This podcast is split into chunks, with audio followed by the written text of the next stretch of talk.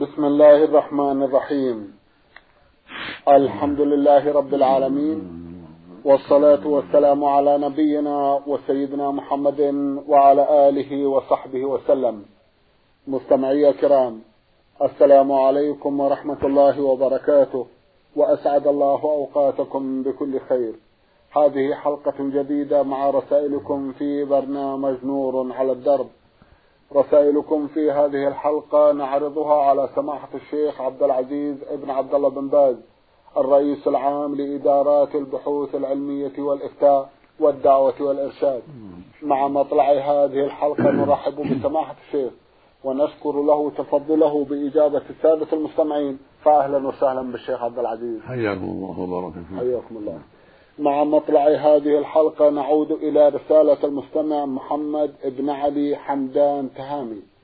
الأخ, الأخ محمد عرضنا له سؤالان في حلقة مضت وفي هذه الحلقة يسأل سؤال ويقول عندي ثلاثة أولاد وعند أخي المتوفى ثلاث بنات وولدان. وعندما توفي أخي زوجت أولادي ببناته بدون مهر ولا شيء. على أساس إذا كبر أولاده أزوجهم ببناتي. وعندما كبرت بنتي زوجتها بشخص آخر ولم أعطهم شيئا. فما حكم ذلك؟ بسم الله الرحمن الرحيم. الحمد لله. وصلى الله وسلم على رسول الله وعلى آله وأصحابه من اهتدى بهداه. أما بعد فإن هذا الزواج صحيح والحمد لله وجزاك الله خيرا.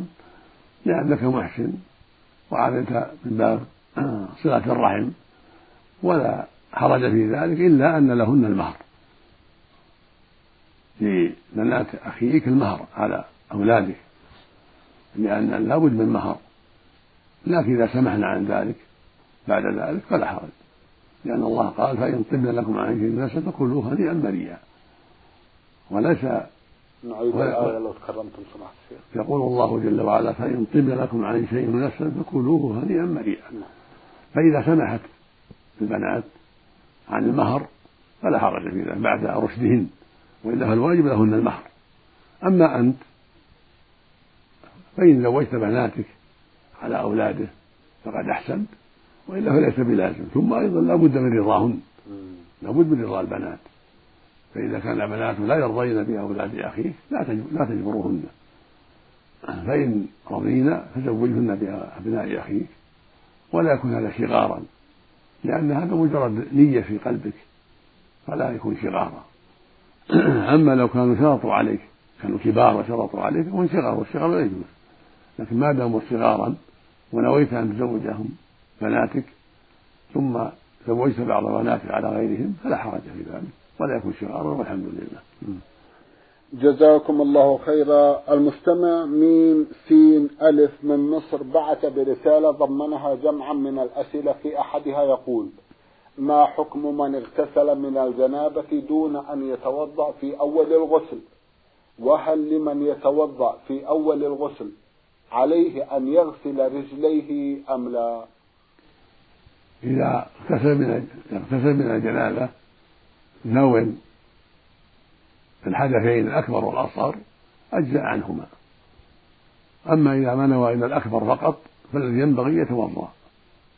قد ذهب بعض أهل العلم إلى إجزائه عن الوضوء لأن الأصل يدخل في الأكبر ولكن ظاهر الأحاديث خلاف ذلك لقوله صلى الله عليه وسلم إنما الأعمال بالنيات وهو لم ينو إلا الأكبر.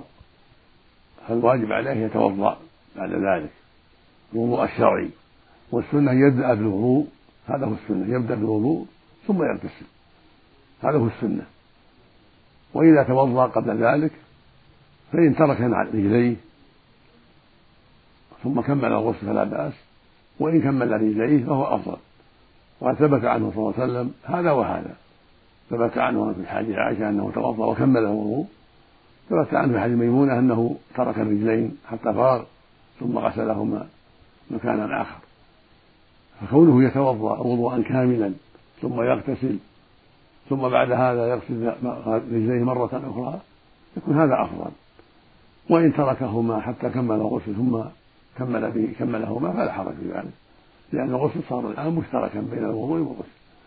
فإذا توضأ الوضوء الشرعي إلا الرجلين ثم كمل غسله ثم كمل رجليه فلا حرج.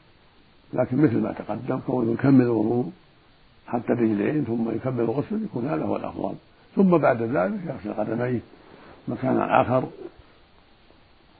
إذا تيسر ذلك. فإن كان مكان واحدا وليس فيه شيء يتعلق بالرجلين إذا كان مبلطا غسلهما في المكان والحمد لله. الحمد لله. وكونه غسله مكان آخر عليه الصلاة والسلام محمول على أن انتقالا من المحل الذي قد يكون علق بهما شيء شيء من طينه وترابه. نعم. فيغسلهما في مكان اخر لهذه العلة. هذا هو الظاهر والله أعلم. نعم. جزاكم الله خيرا. يقول ما حكم من يدفع مبلغا ما لشخص لقضاء مصلحة من حقه شرعا قضاؤها مجانا؟ مع العلم أنه من غير هذا المبلغ لا يمكن أن يقضيها. ويمكن أن ينتظر أياما وشهور ولا يوجد عنده الوقت للانتظار. نعم. يقول ما حكم من يدفع مبلغا ما لشخص لقضاء مصلحة من حقه شرعا قضاؤها مجانا؟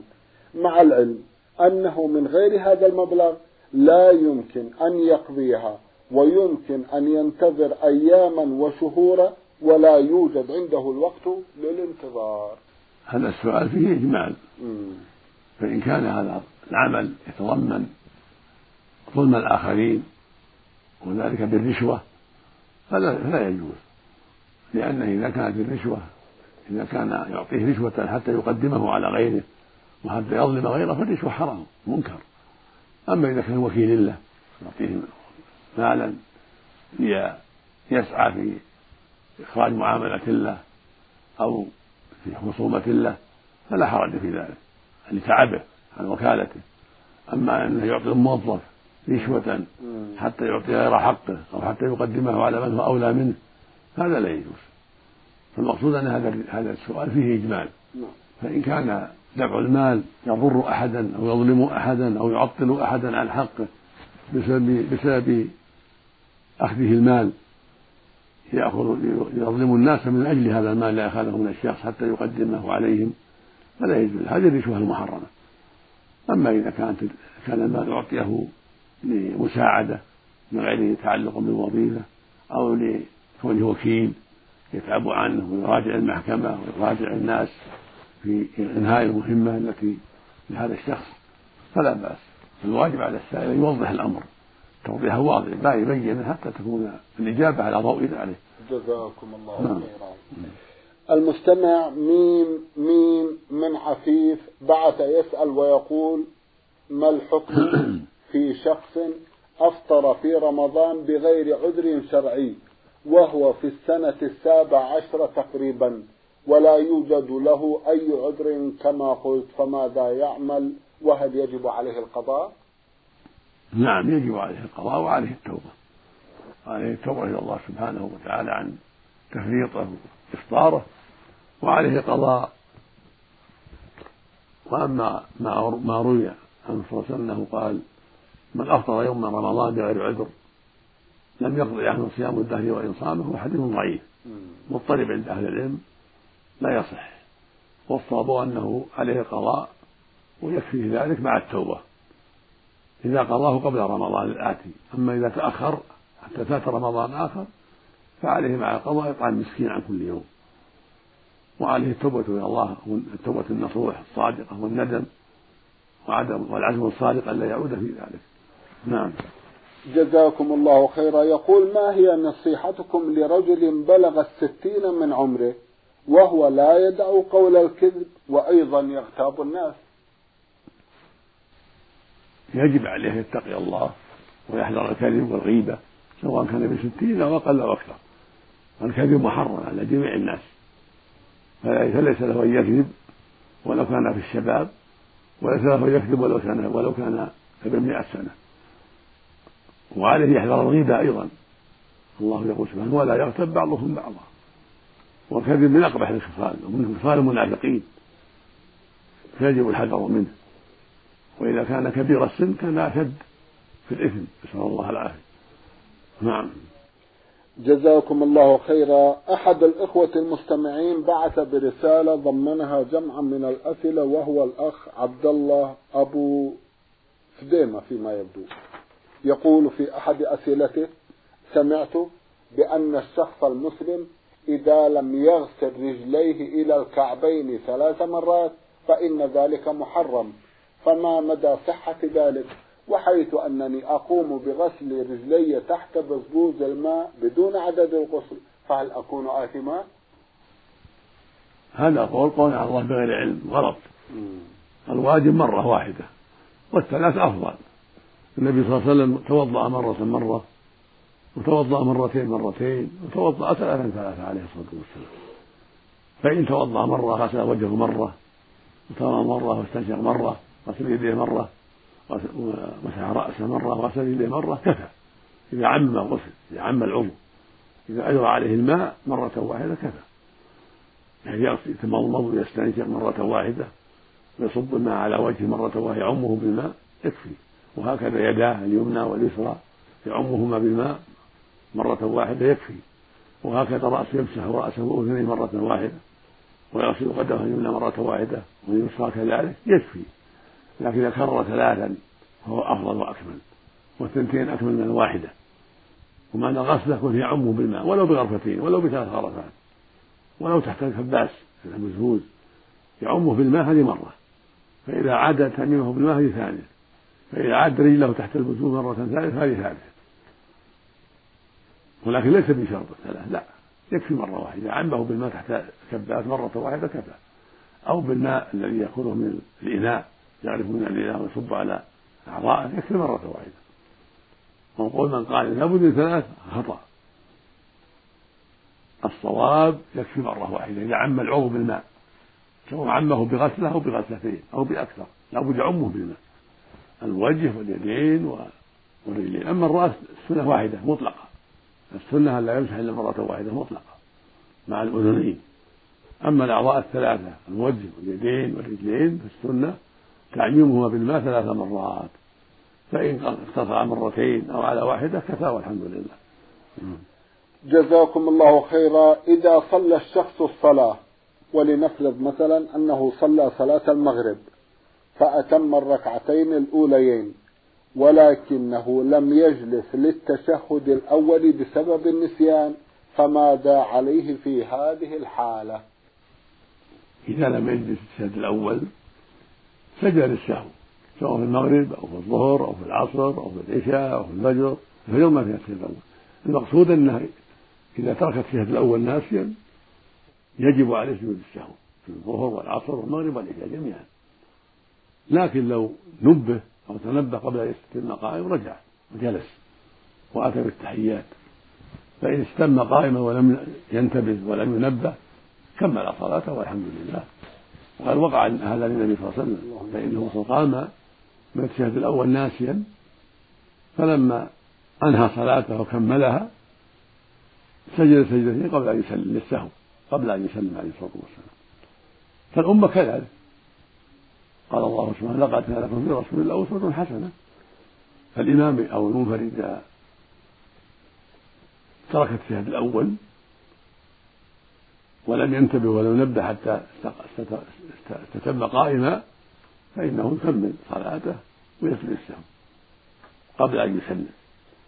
فإن رجع نبه ورجع قبل أن يشرع القراءة فلا بأس. كفى وعليه سجود السهو لكن عدم الرجوع أولى إذا استلم قائما يستمر ويكمل صلاته. أما إن شرع في القراءة حرم عليه الرجوع لا يرجع. يستمر حتى يكمل ثم يسجد السهو أما المأموم فلا شيء عليه لو قام المأموم ساهيا ثم جلس تبع الإمام ما عليه شيء. المأموم تابع للإمام إذا كان غير مسبوق. نعم. بل دخل معه في أول الصلاة ولكن صار يهوجس يقام وإمامه جالس التشهد الأول وقام يعود يجلس مع إمامه ولا عليه شيء. ليس عليه سجود سهو وهكذا لو زاد سجدة ناسي أو ركوع الناسي لا تبطل صلاته تابع إمامه وليس عليه سجود سهو لأنه تابع لإمامه وهكذا لو نسي سبحان ربي في السجود وسبحان ربي العظيم في الركوع وهو مأموم ليس عليه سجود السهو تابع للإمام يتحمله عن الإمام نعم. جزاكم الله خيرا. يقول حدثونا عن مستوجبات سجود السهو وصفته. سجود السهو مثل سجود الصلاة. سجدتان مثل سجود الصلاة. يقول فيها سبحان ربي الأعلى سبحان ربي الأعلى سبحانك اللهم ربنا وبحمدك اللهم اغفر لي يدعو فيها مثل سجود الصلاة سواء يكبر عند الهوي يكبر عند الرفع يكبر عند سجود السجدة الثاني يكبر عند الرفع. مثل سجود الصلاة سواء في التكبير وفي الطمأنينة وفي التسبيح وفي الدعاء. الحكم واحد. نعم. مستوجباته يقول. يعني موجباته. نعم. نعم. هي هذه. هذه نعم. جزاكم الله خيرا. صفته هو هذا مثل سجود الصلاة يسجد سجدتين مثل سجوده للصلاة. يقول فيهما ما يقول في الصلاة. من تسبيح ودعاء. نعم. لعله يقصد دواعي سجود السهو سماحة الشيخ. قال موجبات. ربما أخطأ في التعبير. إذا زاد في الصلاة سهوا نعم. أو نقص سهوا هذا يوجب على سجود السهو. إذا ترك بعض الواجبات الواجبات سهوا أو بعض الأركان سهوا وأتى بها أو زاد ركعة أو زاد ركوع أو زاد سجود سهوا وهو إمام أو منفرد لزمه سجود السهو يعني قام إلى خامسة في الظهر والعصر والعشاء أو قام إلى رابعة في المغرب أو قام إلى ثلاثة الفجر أو الجمعة ثم نبهه الناس أو تنبه ورجع مثل السهو وهكذا لو زاد سجدة ثالثة نعم. ناسيا يسجد السهو هكذا زاد ركوع ناسي سجد السهو وهكذا لو ترك التسبيح العظيم في الركوع وفعل في السجود ناسيا سجد السهو مثل المنفرد لكن الشيء المستحب لا يجب السجود لو ترك يعني ما سبح إلا مرة أو مرتين نعم. ما ما عليه سجود السهو وكذلك لو مثلا ما قرأ سورة بعد الفاتحة ما يلزم سجود السهو لأنها سنة مستحبة ما يلزم سجود السهو هكذا لو نسي رب اغفر لي من السجدتين أو نسي ربنا ولك الحمد. ما يلزمه شيء. يلزمه سجود السهو لكن المأموم إذا كان مأموما نعم. ما عليك شيء لكن إذا كان إماما نسي واجبا هذا مثل ما تقدم يسجد السهو لكن إذا كان نسي زيادة مثل ربنا ولك الحمد أتى بها. ولكن نسي يكمل. وهو قائم نسي يقول حمدا كثيرا إلى آخره. نعم. أو نسي يكرر ربه اغفر لي قالها مرة. ما يلزم السجود لأن أتى بالواجب والحمد لله فالواجب أتى لكن لو نسي الزيادة المستحبة هذا لا يسعى سجود السهو وهكذا المأموم لو نسي الواجب الذي عليه من رب لي أو الأعلى سبحان ربي العظيم وهو مأموم تبع الإمام ليس عليه سجود السهو أما الجميع الإمام والمنفرد والمأموم لو تركوا شيئا مستحبا هذا ليس بشيء. المستحب مثل قراءة سورة زائدة على الفاتحة. هذه مستحبة ليس فيها سجود السهو لو ترك الجهر ما جهر في المغرب وفي العشاء بعض الأحيان نسي الجهر لا يلزم سجود السهو أو جهر في السرية مثل الظهر والعصر جهر ناسي. ليس لا يلزم سجود السهو لأن هذا كله مستحب. فالحاصل أن سجود السهو إنما يلزم إذا ترك واجبا. إذا ترك واجبا أو ركنا سهوا فالواجب يسقط بالسهو ولكن على سجود السهو والركن لابد يأتي به وعلى سجود السهو لو ترك السجود يأتي بالسجود. نعم. وعلى السجود يرجع يأتي بالسجود. أو نسي الركوع هوى يعود يأتي بالركوع وعلى سجود السهو فالركن لابد من يأتي به. فإن نسيه بالكلية حتى شرع في الثانية سقطت الركعة الأولى. وقامت الأخرى مقامها. لأنه أهمل ركنا لا بد منه. أما الواجب مثل تسبيح الركوع والسجود والرب في السيدتين وربنا ولك الحمد سمع الله لمن حمده كل هذه واجبات متى تركها سهوا سقطت الإمام والمنفرد.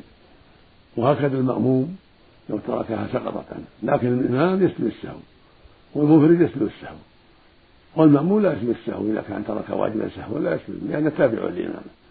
لكن الإمام والمنفرد يسجد على السهو. لو نسي رب اغفر أو رب سهى في السجود أو سهى رب العظيم في الركوع هذا السهو الإمام والمنفرد كما تقدم نعم جزاكم الله خيرا. يقول ما هو البعد الحقيقي للسفر الذي يرخص فيه بالفطر في رمضان وكذلك قصر الصلاة؟ فإذا صليت صلاة الظهر مثلا وأنا مسافر مع جماعة في المسجد فهل أقوم بقصر صلاة العصر بعد صلاة الظهر مع جماعة أو يتوجب علي التأخر أو التقدم عن صلاة فرض الظهر وأقصر الفرض مفردا. السفر الذي يحصل به قصر الفطر هو اللي يسمى سفرا شرعا وعرفا وهو الذي يحصل فيه التعب والمشقة في الغالب. ومقداره يوم وليلة بالمطية يوم وليلة. وللسيارات ثمانين كيلو تقريبا. هذا هو السفر ثمانين كيلو خمسة وسبعين كيلو ويقارب هذا هذه المسافة. لأن هذا يوم وليلة للمطية كما أفتى بعض الصحابة في ذلك. ولم يرد عن النبي تحديد في ذلك عليه الصلاة والسلام. ما حدد وإنما أطلق السفر.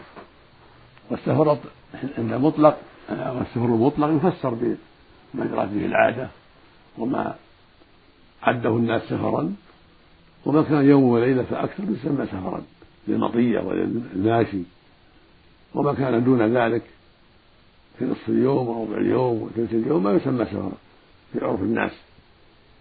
فلا يقصر فيه ولا يفطر فيه. وأربعين كيلو خمسين كيلو ثلاثين كيلو حول البلد ما تسمى سفرا.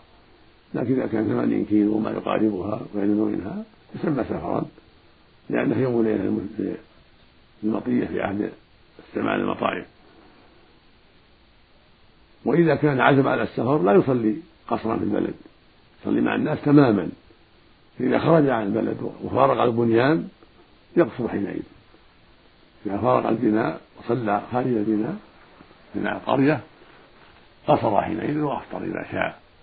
والنبي صلى الله عليه وسلم كان لا يفطر ولا يقصر إذا خرج من البلد من المدينة عليه الصلاة والسلام.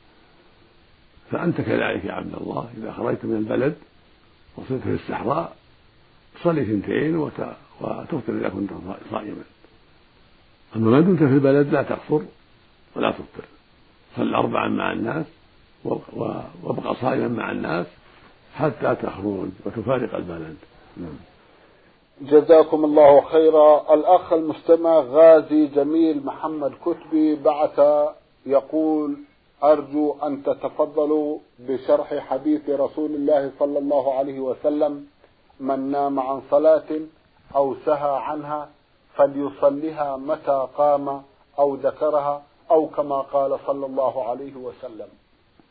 يقول صلى الله عليه وسلم من نام عن الصلاة أو نسيها فليصليها إذا ذكرها. لا كفارة لها إلا ذلك. فإذا نام الإنسان عن الفجر صلاها إذا استيقظ ولو في الضحى. ولو الظهر. متى استيقظ صلاها. أو شغل عنه نسيها. صار مشغولا بأشياء ونسي الظهر والعصر. متى انتبه وذكر بادر بالصلاة ولو مضى على ذلك يوم أو يومان أو أكثر. متى ذكر وجب عليه الإجار بالصلاة. أما التعمد فلا يجوز. ليس له يتعمد ترك الصلاة وقتها. لا ظهر ولا عصر ولا مغرب ولا عشاء ولا فجر. يجب أن يصليها في الوقت. إلا إذا كان مسافرا أو مريضا لا بأس يجمع بين الصلاتين المغرب والعشاء والظهر والعصر. أما إنسان مقيم صحيح فليس له أن يجمع بين الصلاتين وليس له أن يؤخر الصلاة عن وقتها بل يجب عليه وجوبا أن يصليها في وقتها. نعم. جزاكم الله خيرا. المستمع أحمد عبد الله محمد علي جمعة بعث يسأل ويقول ما حكم الذين يحلفون بغير الله؟ مثل ما تقدم. الحالف بغير الله من الشرك الأصغر وعليهم التوبة إلى الله من ذلك. عليهم التوبة إلى الله من حليف بغير الله مثل بالنبي بالكعبة بالأمانة بشرف فلان بحياة فلان كله شرك لكنه أصغر فعليه التوبة إلى الله من ذلك والندم والإقلاع والعزم لا يعود في ذلك. لقوله صلى الله عليه وسلم من كان حالفا فليحلف بالله وليصمت. وقال صلى الله عليه وسلم من كان حالفا فلا يحلف الا بالله وليصمت. وقال عليه الصلاة والسلام من حلف بشيء من الله فقد أشرك. فالواجب الحلف بالله وحده. فإذا حلف بغيره صار مشركا شركا أصغر. وقد يكون أكبر إذا قام في قلبه تعظيم هذا الشخص مثل تعظيم الله. أو اعتقد أنه يعبد يصح يعبد من دون الله. يكون شركا أكبر بهذه النية وبهذا القصد. المقصود إذا جرى على لسانه هذا شرك أصغر. أما إذا كان يرى أنه يصلح يعبد ويدعى من دون الله ويحلف به وأنه يرى أن هذا أهل لذلك أو يقوم بقلب التعظيم مثل ما يعظم الله بالعبادة هذا شرك أكبر. لكن جنس الحلف بغير الله شرك أصغر ما لم يكن في قلبه تعظيم الله تعظيم المخلوق مثل تعظيم الله. بحيث يرى أنه يصلح للعباده يدعى أو يستغاث به أو يصلى له أو يصام له أو نحو ذلك. نعم. جزاكم الله خيرا. يقول في قريتنا لا يوجد جامع وفي إحدى القرى المجاورة لنا جامع وأهل قريتنا لا يذهبون ليصلوا صلاة الجمعة فما حكمهم؟ يجب عليهم أن يصلوا مع إخوانهم في الجامع الثاني وإن كان بعيدا عليهم وجب عليهم يصلوا في محلهم أما تركها فلا يجوز لهم هذا منكر عظيم نعوذ بالله من ذلك. بل تقدم ما يدل على أنه ردة ترك الصلاة بغير عذر شرعي. يقول صلى الله عليه وسلم لا ينتهين أقوام عن ودعهم الجمعات أو لا يختمن الله على قلوبهم ثم لا يكونون من الغافلين. صلى الله وقال عليه الصلاة والسلام من ترك الجمعة ثلاث مرات بغير عذر طبع على قلبه. الحاصل أن الواجب على المسلم يصلي الجمعة وأن يحافظ عليها إذا كان مقيما غير مسافر. وإذا كانت قريته ليس فيها جمعة لصغرها وجنبها قرية فيها جمعة صلى مع إخوانه القرية الثانية. وإن كان فيه مشقة أقاموا الجمعة في محلهم في القريتين هذه فيها جمعة وهذه فيها جمعة.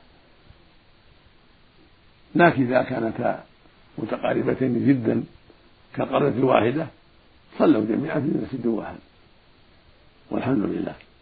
إذا كان في المسجد يسعهم. وإلا صلوا في مسجدين كما لو تباعدت القرى. صلوا في كل واحد في مسجد ولا يجوز لأهل القرية أن يهملوها بل إما أن يصلوا وحدهم إذا كانوا بعيدين وإما أن يصلوا مع إخوانهم الذين تقام عندهم الجمعة.